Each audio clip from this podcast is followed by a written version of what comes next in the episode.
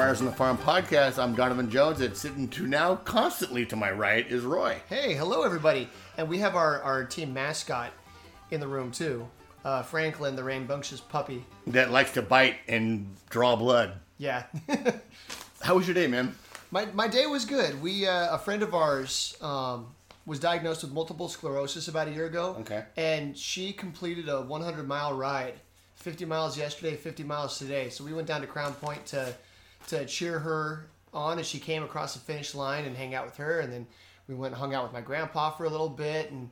Nice. Ran around and took care of some errands. I saw that stuff on. I saw the saw the video and, and pictures on Facebook. Yeah, Angela was posting that all over the place. But yesterday we got to do the swing for your seats thing at Petco Park.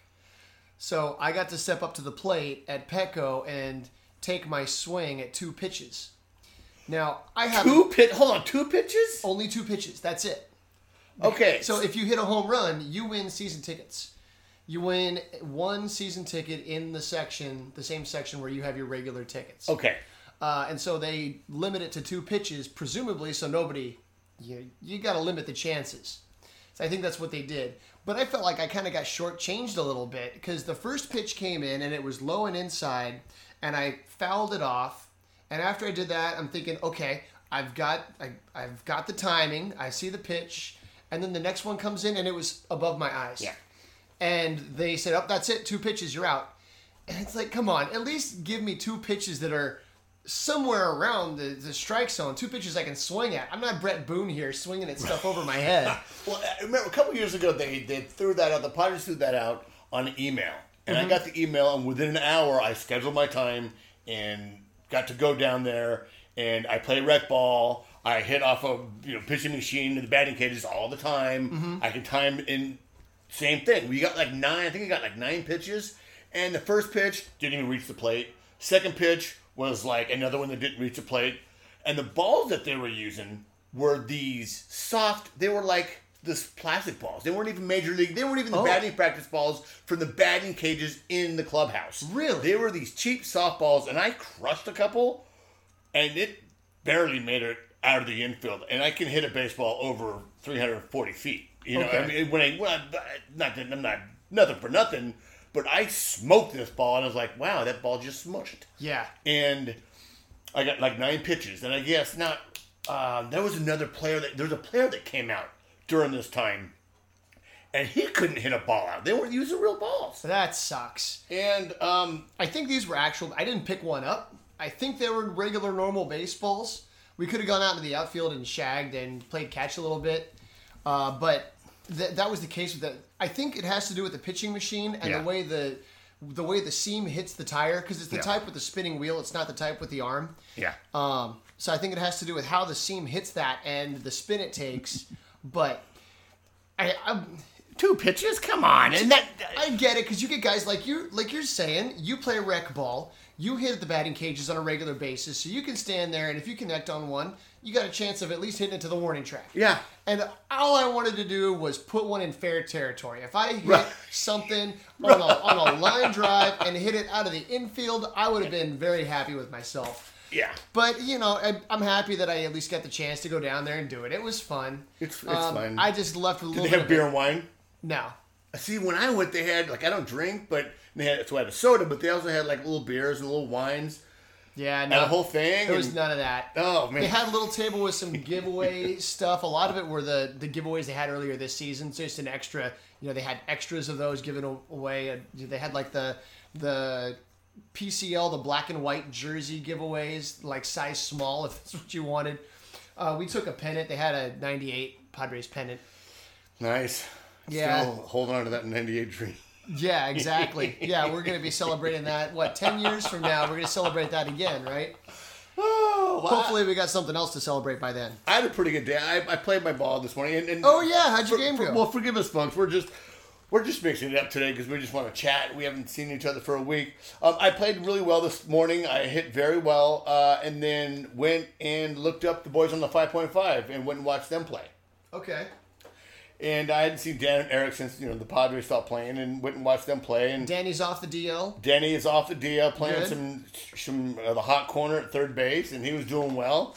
Um, And uh, you know, I got a video I posted on Twitter of uh, of Eric, you know, smoking a ball over the uh, shortstop head Yeah. after swinging it two pretty. They were pretty good sliders, but they were well off the plate. And um, Well, but it's he's tunneling, yeah, right? it looks like a fastball coming out of his hand. You got to make that decision. You know, tenths of a second. E- Exactly, and I could say that you know being in the stands and like God, I can hit this pitching and whatever. So I went and saw those guys and came home and and just uh, just So basically, you're telling me that Eric has no pitch recognition. no, he is no. and you know, and I'll have to say this real quick. And I love you, Eric, but I thought he brought a little bit of his offense out to the man, out to the first base. Oh, was with you know there was a shot to second base and it was like in between second and first when he should have just went straight back to first and the guy made it you know guy ran to first before he can get back to first. You know and I was thinking maybe he just let his offense kind of move into his defense. Oh, so maybe that's a little bit of Wil Myers in him. a little bit Yeah. but I didn't say anything. Anyway so that's how my day is. Um well let's get started. And for what it is for what it's not for whatever it is um we have some breaking news a little bit here. Fernando Tatis Jr. will be playing for Estrellas de Orientales Yeah, of yeah, the that- Dominican in the Dominican League. yeah. That came out on Twitter. Um, I saw the tweet from the at EO Baseball Club. It's a Spanish language. Mm-hmm. Yeah, everything they tweet out is in Spanish, but. Thanks to the wonder of the internet, there's a little translate into English button. I speak a little bit of Spanish, but when I see this, my eyes gloss right past it. But the uh, the tweet re- reads: Fernando Tatis Jr. was in the dugout of our team last night. The promising destroyer Destroyer. is scheduled to debut on November 15th with our green uniform. And he's coached by his dad. Yeah, I hadn't heard that part. Yeah, I was at my game today. One of the guys on my team who uh, has some affiliation with the Padres, like, yeah, hey, Fernando's playing with his dad. I'm like, what? And I was in the dugout. I looked it up. I'm like, oh shit, yeah, I guess he is. Now his dad is the coach. He's not a player, right? No, he's the manager, right? Okay. Yeah, yeah. His dad's way past his prime uh, playing You baseball. say that, but I've looked at these 40s. rosters, and there are guys that are still. I mean, Ruben Rivera is still playing professional baseball in Mexico. Oh God, he's And so there are some names like I saw Yuniesky Betancourt and um, who who was the Cedric? Um, I thought I saw Endy Chavez as well. okay, yeah, yeah. 'Cause I see- follow a lot of those guys on Twitter. I follow all those teams on Twitter. Don't know what they say. I just kind of look for familiar names, and it looked like Indy. It said Indy in Spanish. Um, and like, oh, holy cow, he's still. Mm-hmm. Well, and you playing. look at the rosters. I mean, or you say, okay, yeah, this guy was born in 1977. you know, makes me feel good because here I am, born in '79, and as as far as I know, uh, Colon is the only active Major League Baseball player who's older than me. Yeah. uh, Adrian Beltre is like two weeks younger than me. Yeah. I think Colon's the same age as my dad. Um, real, real, real, real quick, but and so that and that goes to, to my next idea with this is okay. So all these players, all these prospects are playing in winter ball. Sure, it's to stay, you know, like um, Franmil to stay sharp, to see some pitches, maybe catch a little, you know, catch onto his home team or whatever. Um, what kind of value if, if these guys that are pretty old in their major league, you know, at a major league baseball, what kind of value do you have someone like a, a top prospect, Fran or Tatis Jr., or any of the other, you know, minor league prospects going there to gain any experience when they may be seeing subpar to par baseball? Well, with Tatis, he had the wrist injury, and so he lost a portion of his season. Right. And so some of the things that they talk about with development is just the num- just the sheer number of reps, the number of pitches you see, the number of game situations that you see. And so he lost out on a fraction of his season. So now he gets to make up some of that time um, where he could be, you know, in the weight room or whatever. Instead, he's going to be doing baseball activities, which, you know, so you, he should come into spring sharp. Right. That's the idea. Um, so it's a good sign that the, the the thumb is healthy. From oh, the puppy's passed out now. I think Thank God. Bananas. um, so he's healthy and he's ready to return to baseball activities. That's cool. Yeah. Um, he can learn from the veterans that are playing. So the guys that are, some people are still chasing a dream. Right. So you see these Right. guys that are in their late twenties, early thirties, and they've been out of Major League Baseball for a year or two. Yeah. But then they're still showing up on these rosters. They're paid to play, and these this is a paid league. It's outside of what the team pays. Right. I mean, I mean, like the major league team, their their organization. So the Padres don't pay Tatis in the wintertime, but he can collect a check doing this, and so can these older guys that aren't in baseball anymore, but they can still get paid to go play. Um, so I think the value there is that you have a veteran that may be able to work with these kids, and I mean, The experience is invaluable. Well, It- yeah. it is invaluable. and, and these teams want to win. I mean, Right. there's there's a championship here. There's money Right. at stake. Right. So you've got a former major league ball player. I don't care if Yuniesky base, Betancourt's been out of baseball for five years, Yeah. out of major league baseball. He can still play. Yeah. You put him up there, he can still hit. He can Yeah. still field. He knows, and he can coach the other guys along the way. Right, So I think there's a value on both sides of that. Um, you mentioned Reyes, Franmil Reyes. There was a tweet that came out. Apparently, he's going to be joining the Escogido baseball team. That's at at E S C O G I D O B B Club.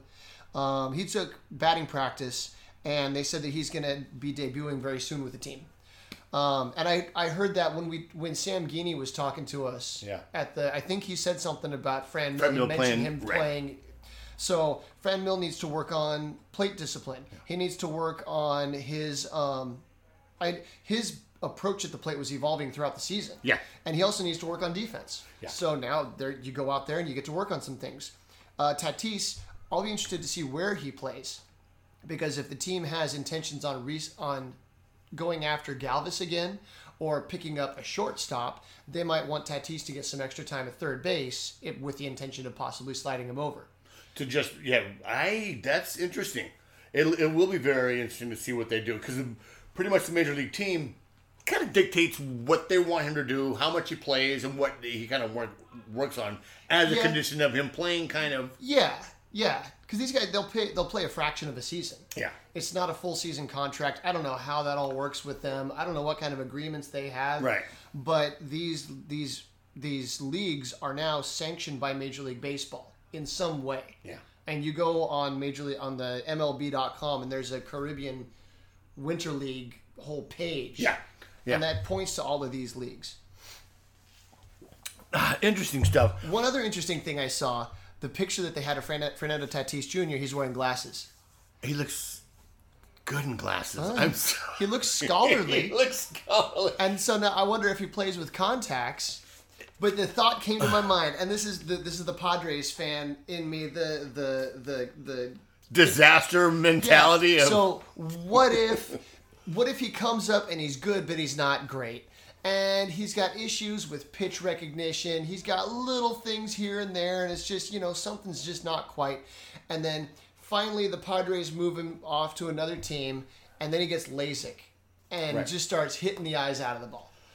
right well i think I hope that's not what happens. I- but that's what my mind said when I see the guys wearing glasses. Well, of course, he's a Padre fan, absolutely. Well, and, it, and I guarantee you, um, mean, we've read a lot about about him, how and evaluators think he's going to come up and make an a- absolute instant impact. I I tend to be more conservative, particularly with Padre prospects, simply because that's never been my experience. No one I've ever seen come up and absolutely and come at me at Twitter and remind me if I'm missing anyone, absolutely just tear it up. I mean, Khalil Greene, who had a birthday today, happy birthday, Khalil, wherever, Wherever you are, you are. um, did well, but uh, he wasn't hitting like 280, 290, I don't think. You know, he didn't have 30 home runs in, in, a, in a year. Uh, And the game has evolved since he's played. Mm-hmm. Well, and you and- mean like right off the bat. Right, like a Ronald Acuna, like a Juan Soto, Yeah. just destroyer of baseballs. I, I'm, I'm going to take a more conservative approach and hope he hits 260, maybe 270 with you know a 320 on base, maybe some slugging up there, you know, in, in the mid 40, 400s, or maybe 500 or whatever, um, to just get his feet wet. Well, Renfroe finally got to 500 this year Yeah. on the slugging. Yeah, It, it takes time. yeah, You can't just move up a level like that. And I, I, I, yeah, Soto did it, and Acuna, Ozzie Albies started out the season looking like that. Uh, but it, it, there's struggles. Yeah. So uh, we have to temper our expectations a little bit. But still, the consensus seems to be that he is an impact star ball player in the making. yeah, yeah. So now you just have what what what do they need to do to follow that path from where he is now to make him that guy? Right, and perfect example of that is the Brewers' um, Arcia. Yeah. Arcia was sent down earlier this year. You know, Mm-hmm. was touted last year. This is their shortstop of the future. He's going to tear it up. He's their top prospect. Comes up and he hit like 230 and just was horrible. Great defense, but the bat wasn't there. And then this year was sent down to AAA for a little bit, came back up. And I don't know how well he hit post, but I know watching him closer over the postseason, he tore it up. Had three home runs in three games, and he had three home runs all God 11 season. Yeah, well, he caught fire in the postseason. But this is actually his third year in the majors. Yeah. In 2016, he played in 55 games. Last year, he was up all year. And then this year, like you said, he went down.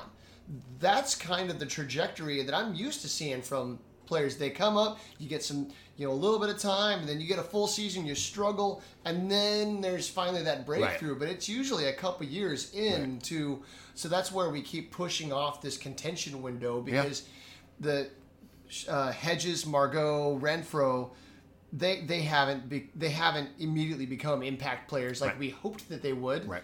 They're starting to show signs of it in a Yeah. couple of cases. Maybe next year we'll see that breakthrough, but that's their third year in the league. Yeah. So now if you got Tatis and all these pitchers and Urias, Yeah. um, maybe they're going to take a couple years to to to start to perform like that. Absolutely. So that's where you start looking at 2020, 2021. It's, you know, our patience, it, it tries our patience as fans, but what else are you going to do? You either root for the team or you jump off the bandwagon and go become a freaking Dodgers fan. That'll never happen. That will never happen. And. I'm used to disappointment, so it won't be that big of a deal. Um, we've had decades of disappointment. So, you know, what's another two, three, four years? Um, Interesting. So move, moving on. I- So there was one other piece of news that you had here. I do it. Yeah, so Rod Boykin has retired. yes. So uh, that's a person that you might not be as familiar with, but Rod Boykin. Um, let's see, the Padres drafted him in 2013, and he was one of the more promising prospects in my, from what I was seeing last couple years. Yeah. And did okay in Lake Elsinore and got his promotion to Double A and just couldn't find it. Yeah. And well, you say okay. I'm. I just pulled up his stats. He hit 208 or he hit 203 with a 237 on base in Lake Elsinore before Yeah. getting called up to San Antonio at age 23. So now the thing that pops into my mind, we went to El Paso this spring after spring training to watch the Padres play the uh, the Chihuahuas The Chihuahuas, yeah, Chihuahuas. in that. think in Mexico. And Rod Boykin, I can't remember what team he came on because they had all kinds of oddball players on the Padres roster, quote unquote. Yeah. Um, they had Joey Cantillo, who's a native of El Paso, and I think this year he got up to single A, but Yeah. he was playing for the Padres in that game late. But whatever, Rod Boykin came up and hit just a moonshot into home into right center field. This big majestic home run. Like, wow, okay, there's tools here. This guy's got power. Right. And he was supposed to be one of these speed power combo kind of guys. Um, so I'm looking at his numbers here. Early in his in his career, he was putting up decent stolen base numbers, and in 2017, he hit for 279 batting average, a 350 on base, 467 slugging. That's in Lake Elsinore? That was in Lake Elsinore Yeah. and Fort Wayne. Yeah. So single A and then advanced single A at age 22. That's about right where you would expect. So I don't know what happened this year because he certainly fell off. And he looked overmatched. I watched him several games in in uh, in San Antonio, and he looked overmatched. Like, wow, you probably shouldn't even be here. Wow. And um, and he came back down to Lake Elsinore and continued to struggle. Okay. So maybe there was some kind of maybe injury, maybe that was just ice. I, I don't know what it was, but um, he retired. Yeah. And and that's what happens in the minor leagues. We follow these guys and they drop off because making it out of the minor leagues is probably not going to happen, even to some of our top prospects. Some of the top guys are not going to be. We're not going to have a 15 man rotation with eight lefties, you know, and we have like eight starting pitchers right now that are pretty damn good in the mm-hmm. system. Yeah, so we look at that, and we it's so easy to drool at all of these players that are in the MLB top 100. I think depending on the list, we've got eight or nine guys, and most of them are pitchers. But you take those five, six, seven pitchers, and how many of them are actually going to stay healthy and good and progress the way that we hope to become? You- If three of them become starters and the rest are bullpen guys or maybe even wash out, that's a stellar draft. It's It a is. stellar draft. It is, yeah. Man, we haven't even gotten into the we haven't even gotten into the agenda yet. So Kevin Charity was the one that tweeted out the Rod Boykin um, Yeah. news. So he must have had it because I didn't see the news anywhere else. I'm not. I'm wondering where he. I saw it on a transactions page once I saw it. That's where he said, according to MILB transactions page. Oh, okay. Gotcha. And as a Mad Friars guy, he must do that. Must take that, take a look at that all the yeah, time. I, I try to take a look at that on a regular basis, but I mean, there's so much; it's easy to miss. Uh, and there used to be on just real quick. There used to be on the uh, in the San Diego Union when I read it. There would be always have those. They would have back in the in the box score area. The minor league Yeah, transactions, the transactions. Oh, the Padres released this guy. Oh, that team released that guy. but Yeah. even the minor league Yeah, players. Huh. yeah. Back, okay. back, back, back, back in the day. Yeah. Um, moving on, let's go to more contemporary news, like the Yeah. Arizona Fall League. Yes. And our, our boy Hudson Potts hit his first home run. Mm-hmm. Uh, it, it's funny 'cause I looked at it. I'm like, okay, who hit it off of? Oh, he hit it off some guy that played in Salem Keizer this year, Yeah. It- Which is the Northwest League. which so is that's the Rookie Northwest League. But then I'm like, okay, that's fine. But if you're in the Arizona Fall League, it's the finishing school for prospects. Um, you know, they. I don't know what team it was that Keizer, uh, Keizer plays for or, or is the affiliate of, uh, but he's there for a reason. Mm-hmm. Uh, then the next day he hit a double and hit it off at JB Bukauskas. Bus- Okay. Yeah, which is So one he's hitting off some- better pitching prospects in the game. So for the first week, his um his numbers are 258, 303, 452, 8 hits, 2 doubles, 1 HR, 7 RBIs, 7 Ks, and 2 base on balls and 31 at bats. Respectable. Respectable.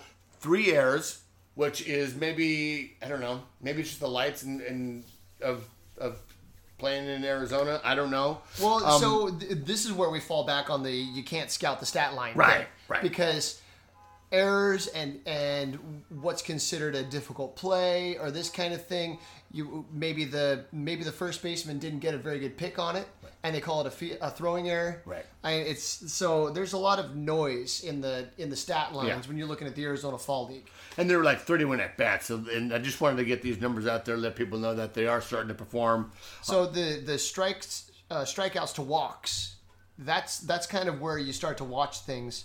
So you said where I'm I've got it pulled up here. He's got 31 at bats and seven strikeouts. Small sample size, but Yeah. that's a little bit less than 25 percent. Which is okay. He, but that's been his biggest problem on offense is the strikeout rate. People are concerned 19. about. Yeah, he's 19. He's yeah, 19. yeah. Um, Austin Allen, 278, 364, 389, five hits, two uh, a double, four RBIs, three Ks, and three base on balls, and 18 at bats. Mm-hmm. Um, Buddy Reed, who um, I have some notes on later down the road, uh, 320, 370, 320, eight hits, five Ks, and two base on balls, three stolen bags, and 25 at bats. Yeah, three stolen bases. I love the aggressiveness on the bat, the base pads. Yeah, D- uh, Dauris Valdez, four innings pitched, five hits, two runs, two earned runs, one base on balls, and four Ks. He uh, he was he, he'll be in Double A next year. You got to think so. He spent all year in Lake Elsinore. Yeah.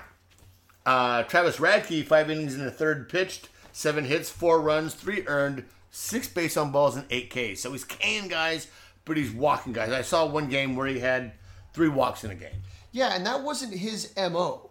No. He, he wasn't a guy that was walking a lot No. of batters this season. No, he's got good control. Yeah, so I was looking at one of his games. He came in, he, he came in with with runners on and wound up giving a sacrifice fly or give, giving up a fly ball and the guy scored. And then the next inning he like walked the bases loaded and then worked his way out of the jam. And so now with him, I wonder if they gave him some assignments to work on a particular pitch, a certain location. Because it's in some ways it's kind of like spring training all over again. Yeah, Where yeah. they're they're giving these guys homework. Okay, Right. all season, this is what you were good at. This is what you struggled with.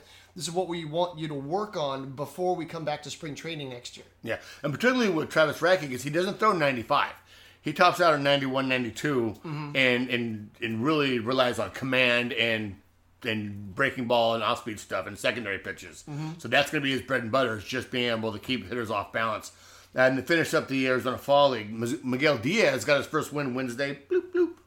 Uh, four innings pitched, two hits, one earned run, one base on ball, two Ks. In two starts, he has a five Ks, two base on balls, a 2.57 ERA, and seven innings of work. And once again, it's minuscule, but there is that it's the amount of talent that's there. This isn't him pitching in Double A. This is him pitching against the top talent in all of minor league systems. Now they've had him working as a reliever, Yeah. and he was a starter before the Padres picked him up in the Rule Five. When he was stashed with the Padres that the first year, they intended to have him work out of the bullpen. He was forced into a starting role because of issues, and he actually did all right at times. Hmm. he was good at times, But then he's been working as a reliever pretty much exclusively since then. Yeah, but he's starting here in the Arizona Fall League. Well, you say he's starting. In two starts, he's put in seven innings. So right. you know, three and a half innings average. So you're working three innings one day, four. That's still like a middle reliever. yeah, it, it is. And with that, it's prescribed. I mean, it, again, like spring training, where you know that you're going to go out there and you're held to a pitch count, or you're held to you're going to get through the line the lineup three times, or you're going to pitch three innings most, and then this guy's coming in. They aren't necessarily playing the situations. They're it's they're not playing to win. They're playing to develop the players. Right, right. So that's it for the Arizona Fall League. Moving on, MLB Pipeline's Jim Callis came out with his top sleeper for each team in the Arizona Fall League, and for the Padres, he picked Hudson Potts. Uh, he writes here, Potts can get overlooked at times simply because he's one of many talented prospects in a loaded Padres system. But the 2016 first rounder has a big arrow next to his name heading into the AFL after he slaps a 260, 335, and 455 with 19 homers and 35 doubles while reaching double A at the age of 19. Potts makes a lot of hard contact with power that already plays to all fields, and he made considerable gains in his approach this year despite accruing more than 140 strikeouts in a, in, in his second straight season. So there's that strikeout rate that we're talking about again. There it is. Um, and that's okay. Once again, he's young. And um, He's 19. he's 19. He's, it's, he's a few years away. He should be a freshman in college right now. Yeah. So that's a sleeper. So that's kind of nice.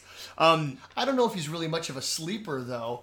I guess in a, in a system as deep as the Padres, Yeah. he's a sleeper because he falls down on the Padres top prospect list. Yeah. But if he was on a bunch of other teams' systems, he'd get more visibility. yeah, and I think in the Arizona Fall League as well, like there's so many of the high caliber prospects that he's gonna like. Oh yeah, touch and pots. Well, and You know, also it's not Vladdy Jr. It's not you know. Yeah, well, you got guys that played at AAA, Yeah. and those are the people that get more attention from you know the the national publications, the guys that are close to big leagues, where he's at least two years away. Yeah. Yeah. Uh, and we'll get more into that later on. I got a tool shed that Sam Dykstra wrote uh, later down in the day, uh, later down in the agenda. Anyways, moving on. Baseball America had its end of the year best hitters, best pitchers, and sleeper of each organization, and there are no surprises who was chosen. Nope, not at all. Fernando Tatis Jr., best hitter, 349 at bats, a 284 average, 354 o- on base, 507 slugging, 861 OPS, 16 and 16 HRs. The one concern is the 107 Ks and 349 at bats. That's about almost a 30% strikeout rate. Mm-hmm. Against only 33 walks. Right. And and once again, the young guy, he's developing. You know, everything that we've read says that he's going to refine his appro- re- approach. Excuse me, and he'll figure it out. He's probably not going to. You know, he's probably going to strike out a lot. He's a power. He's a power hitter. He's an average guy, but it's okay. Well, and that's today's game. Yeah. Yeah, they don't care if you strike out 140 times in the season. As long as you hit 35 home runs, you're okay. Trevor Story. Um, Logan Allen was their best pitcher, 148 and two thirds innings, uh, 2.54 ERA, 108 whip, with a 3.09 base on ball to nine strikeouts, uh, base on balls to nine, excuse me. That's 3.09 base on balls to nine innings, and a 9.14 strikeout to nine. The sleeper in the organization, which I thought was really cool, Tucupita Marcano. In two levels, he hit 366, 450, uh, and 348, slugging 1 HR and 194 at bats with only 16 Ks. Uh, this came from Chris Kemp, the international uh, scouting director for the Padres. He plays with a chip on his shoulder. He has to prove something. He wasn't a high-paid guy. He has not. He's not the biggest guy, but there's some fight in there. He knows how to use the barrel and play the game. He's a winning baseball player. So that's a nice little write-up on on Tucupita Marcano. Yeah, he's not one of these guys that you you see him on the field and it clearly stands out that he's not one of these toolsy guys where Right. you see the frame and you go, "Oh man, he's got the build," or you see like Xavier Edwards with the speed, and you just watch him moving around on the ball field, and Yeah. you can clearly see that he's got a tool that stands out. You see a shortstop with a cannon of an arm, and that impresses you, like a Gabriel Arias when he Yeah. makes those strong throws. That's a wow factor kind of a thing.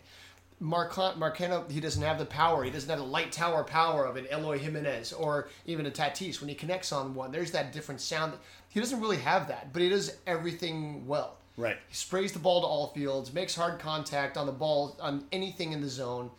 Um, And plays- he's young. well, And he's young. Yeah. Um, not to stop you right there, but before I came over here and I was just rambling through the television stations, got on to Fox Sports San Diego, and they had the Padres on deck special for this season. Yeah. on. And what what just befuddles me with the Padres is why didn't they throw that on Twitter? I, I was on Twitter all day. I didn't see it. No, I didn't see didn't it tweet at it out. No. Um, they and they didn't play the game, but they we went every they went to everyone. They talked to, um, you know, they talked about all the pitching. They talked about Tucupita Marcano. They talked about uh, to Owen Miller. They talked about Luis Patino. They talked all these all the interviews we saw in the uh, social in the social summit were there on top of Owen Miller and you know Jesse Agler doing the you know the announcing and the hosting of it, and. I didn't know that. I fell upon it on the god darn TV. Man, they should have. Pro- I, I would have recorded it if I knew it was going to be on. I did, and I put it on. So what I use is YouTube TV. So I put it on record. So next time it comes on, I'll be able to get. I missed the first six minutes, um, but it was all the guys we saw at the on deck game. That's cool. Yeah, um, God, you know, so it's just one of those things that with the two pitches, the Padres can do so much better. And this isn't the podcast to talk about that with, and that's what we have other podcasts for and, and other forums for that for. But it's just it, it's kind of glaring how they kind of drop the ball on some of the things that they do to engage the fans and um, and you know engage the public. there's there's a, a I think that there's a decent swath of the fan base out there that pays attention to things like that on deck game. They promoted that game pretty heavily before it happened. And there's enough people that are plugged in to the team to know that the product on the field this past year isn't what we're supposed to be getting excited for. If you're really paying attention, you're watching what's going on in double A, single A, knowing that those are the guys that are going to be coming up making impact that should be the next successful Padres organization. Yeah. So when they have that kind of a product and they put it up on their their flagship broadcast partner, Yeah. you'd think that they'd want to promote it. Yeah. it's, it, it, it, baffles me when that stuff just kind of gets lost in the shuffle. It does. Moving on, the MLB Pipeline had their top 100, and you might as well call it the Padres top 100. Um, and it goes like this: Fernando Tatis, number two; Mackenzie Gore, number thirteen; number twenty-six, Francisco Mejia; number twenty-seven, Luis Urias; thirty-five, Chris Paddack; at forty-six is Adrian Morejon; uh, fifty-seven, Michel Baez; seventy-six, Logan Allen; 83, first time on the list, Luis Patino; and at number 92, Ryan Weathers. Now, for our boys in Amarillo that I hope are going to listen to this podcast later on when, when we release it, there are several guys on this on this. A Hudson Potts will be in Amarillo next season. Um, Mackenzie Gore shall make his way there. I think Mackenzie Gore will probably start in Lake Elsinore. Maybe even I hope start you're right. Maybe even start in Fort Wayne just to kind of get his feet wet. Uh-huh. But I don't know if they want to have him throwing in cold weather so early in the season Oh, that's a good point. just throw him out in Lake Elsinore, challenge Yep. them. Our organization is really good on challenging younger players. Um, Chris Paddack will be there. of course, Paddack will definitely start. At very least, will start in Amarillo. Start, might not start there, but he'll be there. I don't know if it, he he was limited this year. Yeah. As far as innings count. So if, if they want to push him or what, but he's if he's healthy, he'll be there. Yeah, Uh, you mentioned Bias Patino. He's pencil him in right now. yeah, he'll be in Lake Elsinore, and by the end of the season, you know, Morejon will be there. I think earlier than later. Um, Luis Patino will probably end the season in Amarillo, and Amarillo guys, you're going to see. You want to talk about a spark plug? You want to talk about a kid with um, character, Ah, charisma. and charisma and just has fun playing baseball. So they there was a uh, Jesse Agler piece that got sent out on Twitter. Um, that was the interview with with him. That's well, the on deck stuff. Yeah, so that that that made its way out on Twitter, and I watched that, and it's just the kid is just ebullient. He he radiates, and you Yeah. see him in the dugout, and it's like this kid is fun. Yeah. I would want to be on a team with that guy. Yeah, so uh, Amarillo, you guys have a lot of players coming your way. That's going to be a really solid team, tons of fun to watch, and will definitely several will almost guarantee be major league players. Mm-hmm. Um, even with that, number ninety two, Ryan Weathers making that. I that's pretty aggressive. It would be aggressive, but do that. he's the type that that could be there. So what held um, what held Mackenzie Gore back was the blister issue. Yeah. The blister and the fingernail and whatever. So his innings were limited. But if Weather stays healthy, they say that he's the kind of profile where he can move quick. Yeah. Because he operates with deception, with motion, with command. Four pitches. Yeah, he's got four developed pitches. Yeah. Yeah, I, th- it was clear that there were some mechanical things in the video that I saw that he needs to clean up, but relatively easy stuff as far as falling off the mound. You know, his plant foot was different with different pitches. Right. But that's stuff that you can work on relatively quickly. So if that stuff cleans up, I could see him shooting up through the system and making his way. Maybe if the end of the season comes and Amarillo is pushing toward an uh, postseason, and then you've got guys that are floating up onto the major league team. I could see him sliding in, kind of like how we saw Cal Quantrill bump up to AAA at the end of the Right. year. Right. To challenge him, maybe get a start or 2 Mm-hmm. Definitely. And because they need to, you know, if the, if the Padres are going to have this 2020 competing team, we need more than Logan Allen and Cal Quantrill to make that those quality high, you know, wins, mm-hmm. starts. Um, and also, Baseball America came out with their, their top 20 Midwest League guys. And once again, there's no surprises here. And Mackenzie Gore at number two, Luis Patino at number 10, and Esteury Ruiz at number 16. And they showcased him on the Padres on Deck show Well, I today. hope so because he hit a bomb to dead center in that game. That ball was crushed. I found it interesting that in that, I think we may have talked about this last time, but during that game, you had four shortstops as the starting infielders. This is the on deck game. Four start shortstops were your infield of of Arias and Marcano and Xavier Edwards and Owen Miller. So you got to find us. So Owen Miller wound up playing first base, and then you've got um, Esteury Ruiz as the DH because yeah, the bat's what carries him, but he's a second baseman. Yeah. I, I love hearing the Alfonso Soriano comps.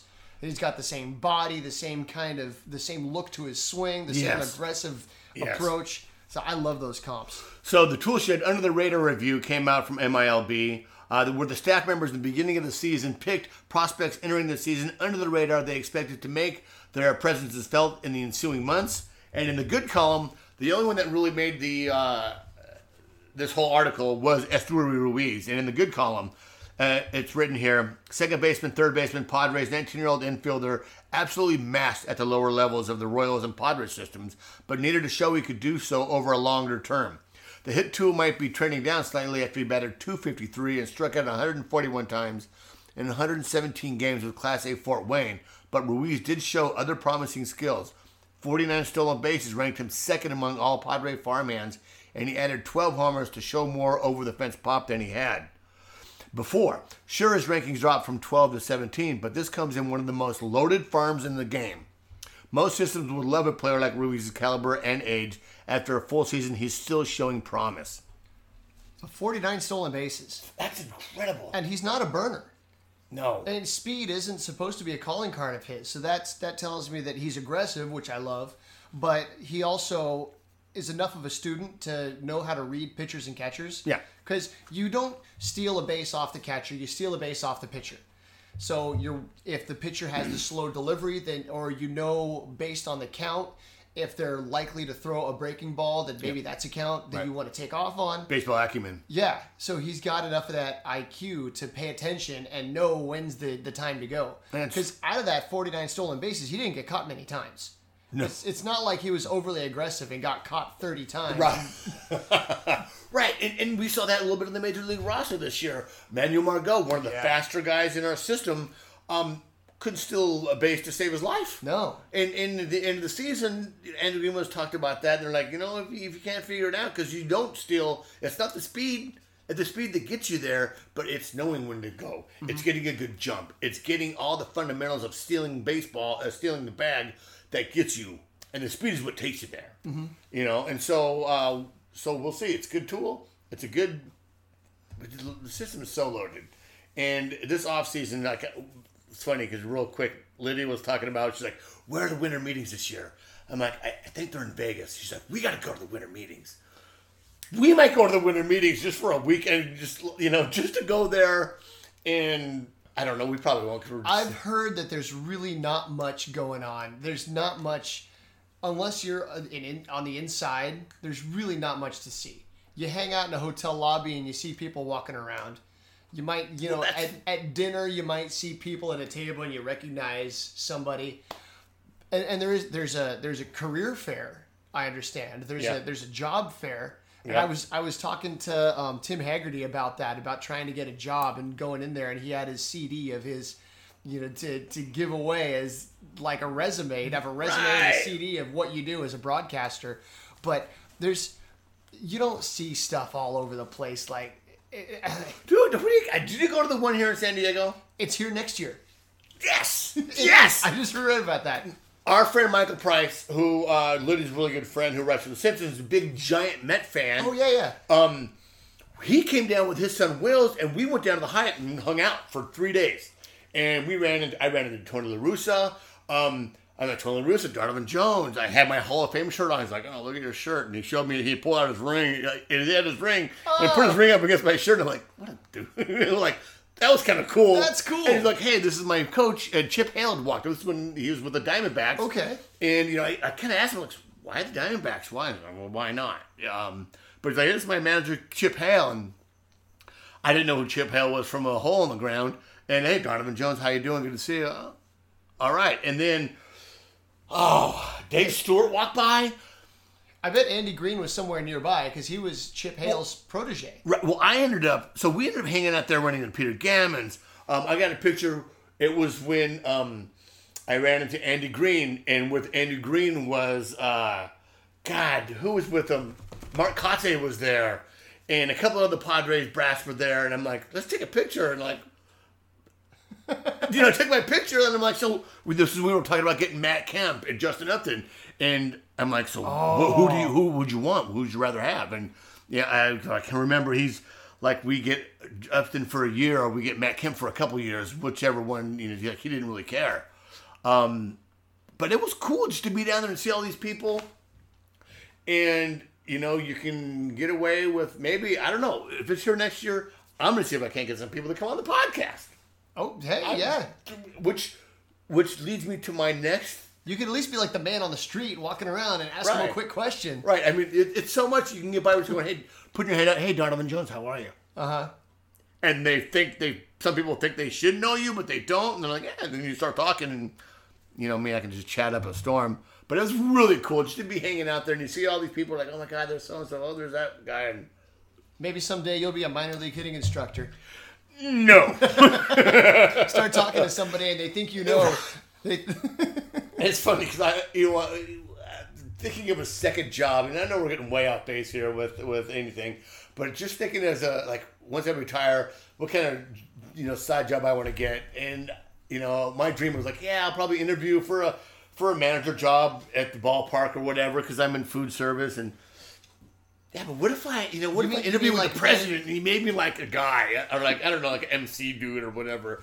I don't know. I don't want to be slinging burgers on a well, a apparently ballpark. Wayne Partello was a party DJ once upon a time, and now he's the whatever VP of marketing for the Padres.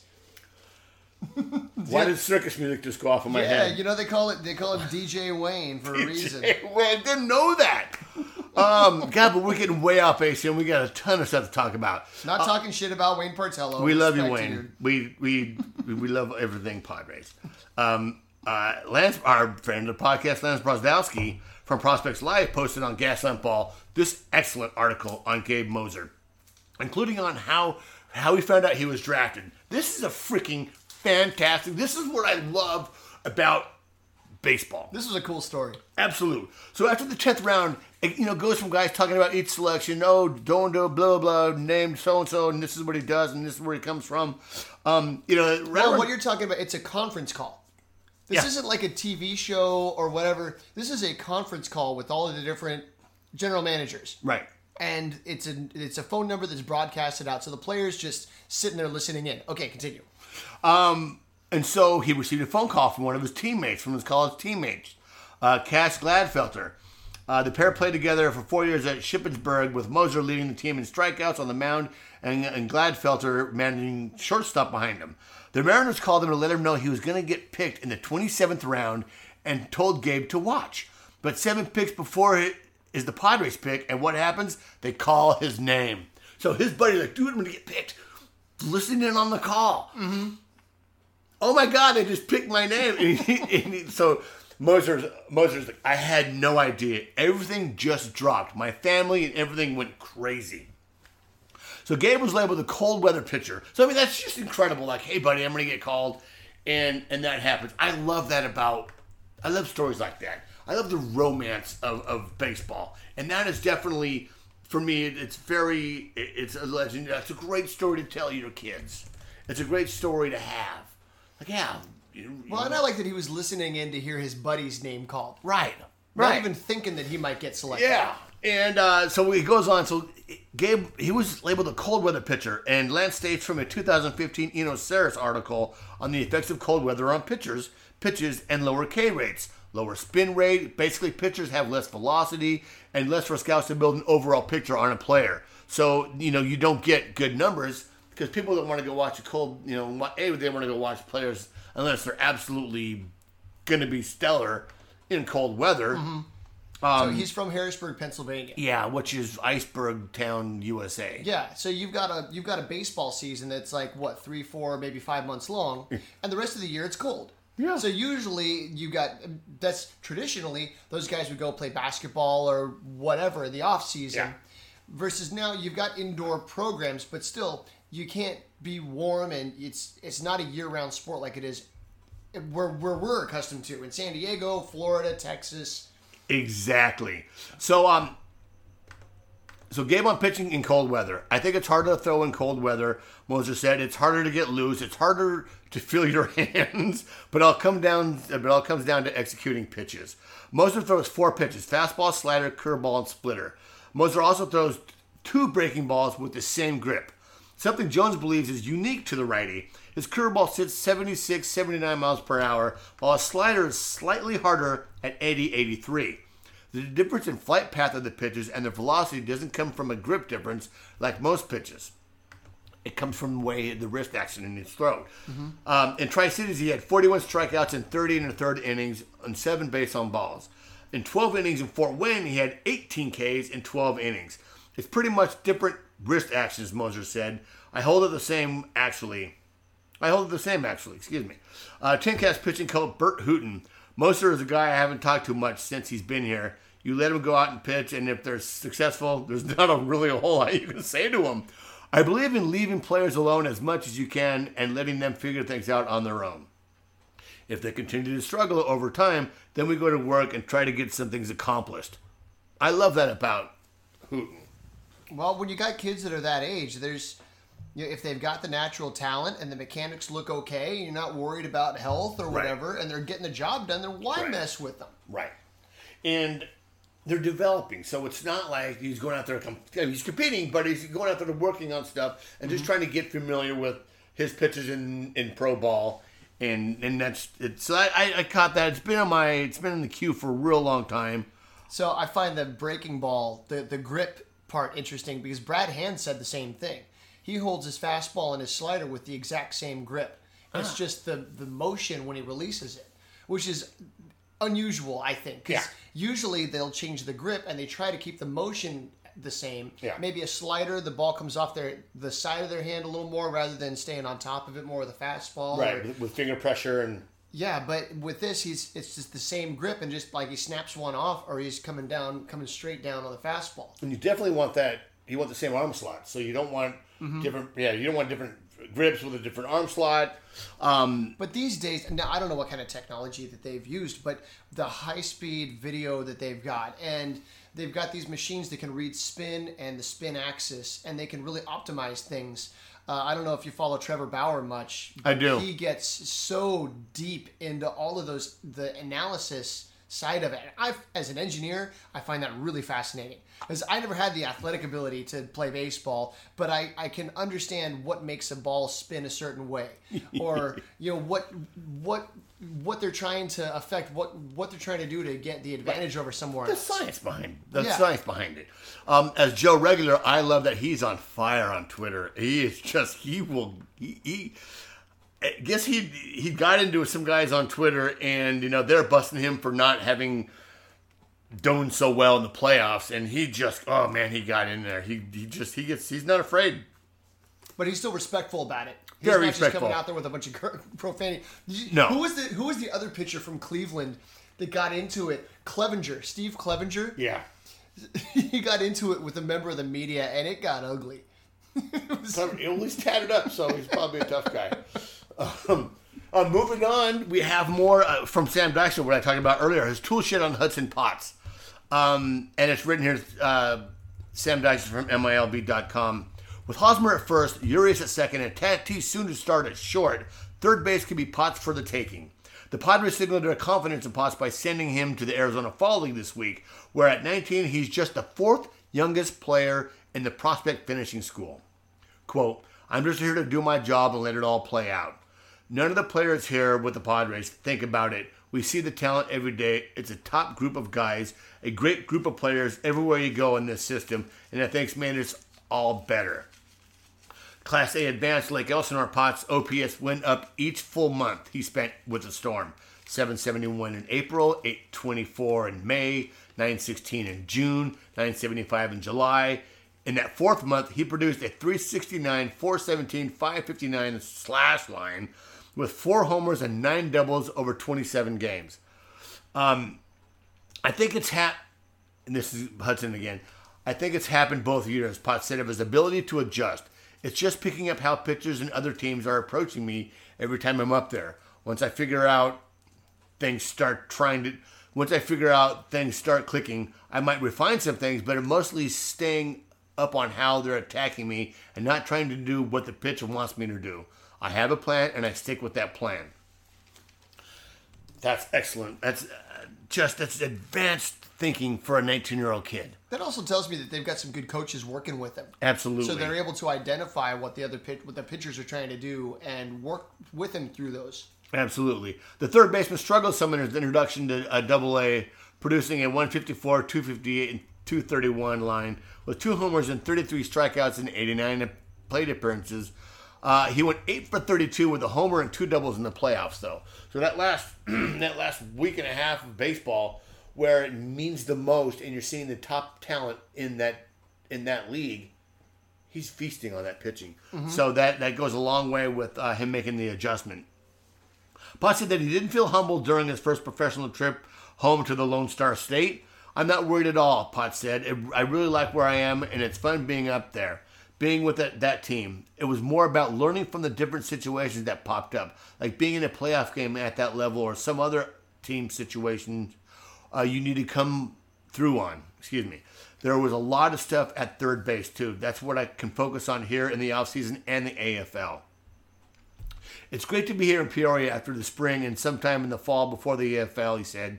But it's just the same game. Play the game, and people around here will notice. Hopefully, I can bring whatever I learn right back here in, in the spring.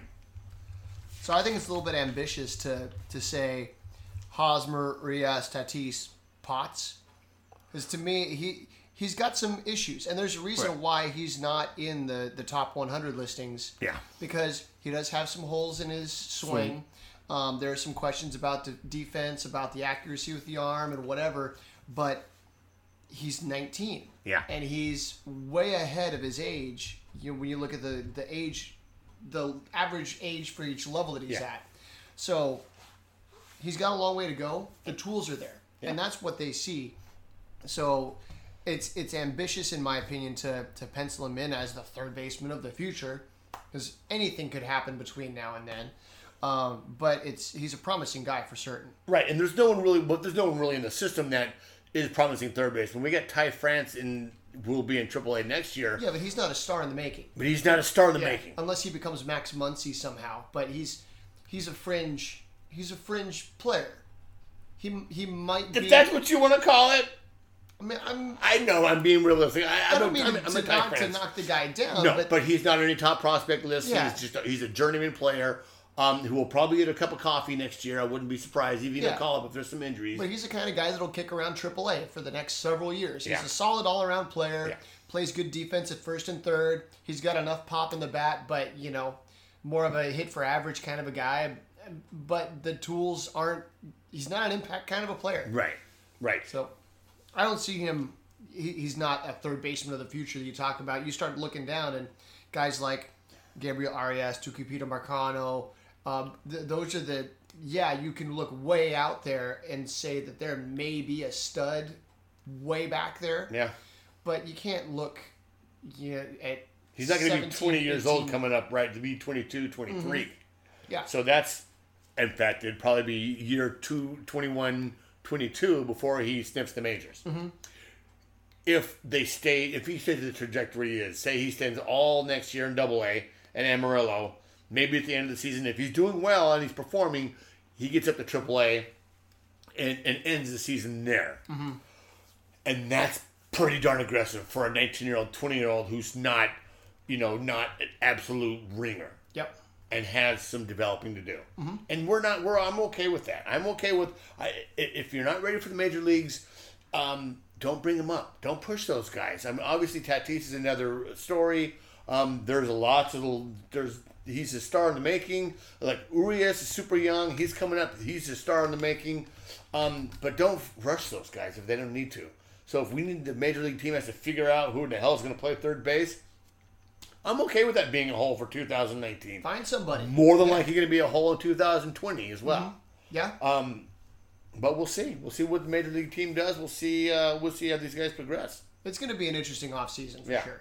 I'm there are so many the major league team is stacked in the outfield. They've got too many outfielders. Yeah. We they've got needs there. And then you look at the minors and there's there's a ton of pitching. There's also a lot of attrition in pitching as we were saying earlier. Guys get hurt, guys fall out.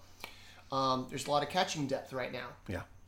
both at the major league level and then you start looking down you've got guys like Austin Allen and Luis Campusano and they're they're doing well so there we're probably going to see some of these prospects that we've come to covet we're going to see some of them shipped off to fill holes And Padres Twitter is going to go crazy. well And they went crazy over De Los Santos, and De Los Santos got lit up in the majors. we, we did well he was looking pretty good for a while and he still may wind up being a very good Major leaguer. major leaguer. Right. But I felt like at the time he wasn't even a top ten pitching prospect for the Padres. no. You could easily line up ten to fifteen names ahead of him.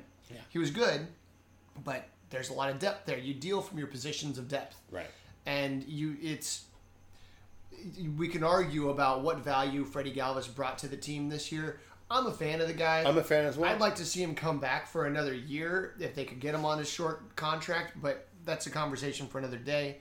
Uh, but you got to make moves like that. Sometimes it hurts. Yeah, and sometimes it's you know you we're so short sighted sometimes, and we don't see the bat in Galvis, so people are like, well, let's get rid of him.